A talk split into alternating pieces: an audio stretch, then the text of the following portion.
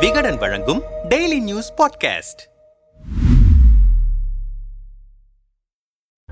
வங்கக்கடலில் மிக்ஜாம் புயல் காரணமாக கடந்த மூன்று மற்றும் நான்காம் தேதிகளில் பெய்த கனமழையால் சென்னை திருவள்ளூர் செங்கல்பட்டு காஞ்சிபுரம் ஆகிய நான்கு மாவட்டங்கள் கடுமையாக பாதிக்கப்பட்டன. வெள்ளத்தால் பாதிக்கப்பட்ட மக்களுக்கு தமிழ்நாடு அரசு சார்பில் ஆறாயிரம் ரூபாய் நிவாரணம் வழங்கப்பட்டு வருகிறது. இந்த சூழ்நிலையில்தான் குமரி கடலில் உருவான காற்று கீழடுக்கு சுழற்சி காரணமாக திருநெல்வேலி தூத்துக்குடி கன்னியாகுமரி தென்காசி ஆகிய நான்கு மாவட்டங்களில் கடந்த பதினேழு பதினெட்டாம் தேதிகளில் வரலாறு காணாத வகையில் அதி கனமழைக்கு கொட்டி தீர்த்தது சுமார் முப்பது மணி நேரத்திற்கும் மேல் இடைவிடாமல் கொட்டி தீர்த்த கனமழையால் அம்மாவட்டங்கள் கடும் பாதிப்புக்குள்ளாகின. குறிப்பாக தூத்துக்குடி மாவட்டத்தில் பல பகுதிகளில் வெள்ள நீர் இன்னும் வடியாமல் இருக்கிறது. அம்மாவட்டங்களின் பல்வேறு பகுதிகளில் மீட்பு நிவாரணப் பணிகள் தொடர்ந்து நடந்து வருகின்றன. இந்த சூழலில் மத்திய நிதியமைச்சர் நிர்மலா சீதாராமன் தமிழ்நாட்டில் ஏற்பட்டிருக்கும் வெள்ள பாதிப்புகளை தேசிய பேரிடராக அறிவிக்க முடியாது என்று சமீபத்தில் பேட்டி கொடுத்திருந்தார். அந்த பேட்டியில் மாநில அரசை கடுமையாக விமர்சனம் செய்ததோடு நிவாரணத் தொகையை வங்கியில் செலுத்த வேண்டியதுதானே உள்ளிட்ட சில கேள்விகளை முன்வைத்தார். இதற்கு திமுக உள்ளிட்ட கூட்டணி கட்சிகள் கடும் எதிர்ப்பு தெரிவித்தன. இந்த நிலையில்தான் வெள்ளம் பாதிக்கப்பட்டு சுமார் ஒரு வாரத்திற்கு பின்னர் அப்பகுதியில் இன்று ஆய்வு செய்ய உள்ளார் மத்திய அமைச்சர் நிர்மலா. இதுகுறித்து திமுக செய்தி தொடர்பு குழு துணை செயலாளர் வழக்கறிஞர் சித்திக்கிடம் பேசினோம். நாடாளுமன்ற அவைக்குள் இருவர் புகுந்து புகை குண்டுகளை வீசியிருக்கிறார்கள். இந்த அத்துமீறல் குறித்து பேச ஒன்றிய அமைச்சர்களுக்கு தைரியமில்லை. இந்த சம்பவம் குறித்து அவைக்குள் கேள்வி எழுப்பிய எதிர்க்கட்சி உறுப்பினர்களையும் சஸ்பெண்ட் செய்திருக்கிறது ஒன்றிய பாஜக அரசு. நாட்டின் உயரிய பாதுகாப்பான ஏற்பாடுகள் கொண்ட நாடாளுமன்ற அவைக்குள்ளே இருவர் புகுந்து தாக்குதல் நடத்திய விவகாரம் குறித்து பத்திரிகையாளர் சந்திப்பு நடத்தாத நிதியமைச்சர் நிர்மலா சீதாராமன் தமிழ்நாட்டின் வெள்ள பாதிப்பில் அரசியல் செய்யவே பத்திரிகையாளர் சந்திப்பு நடத்தியிருக்கிறார். தமிழ்நாட்டுக்கு எப்போதெல்லாம் பாதிப்பு ஏற்படுகிறதோ அப்போதெல்லாம் ஒன்றிய பாஜக அரசு கேட்ட நிதியை கொடுத்ததே இல்லை தற்போது ஏற்பட்ட வெள்ள பாதிப்பிற்கு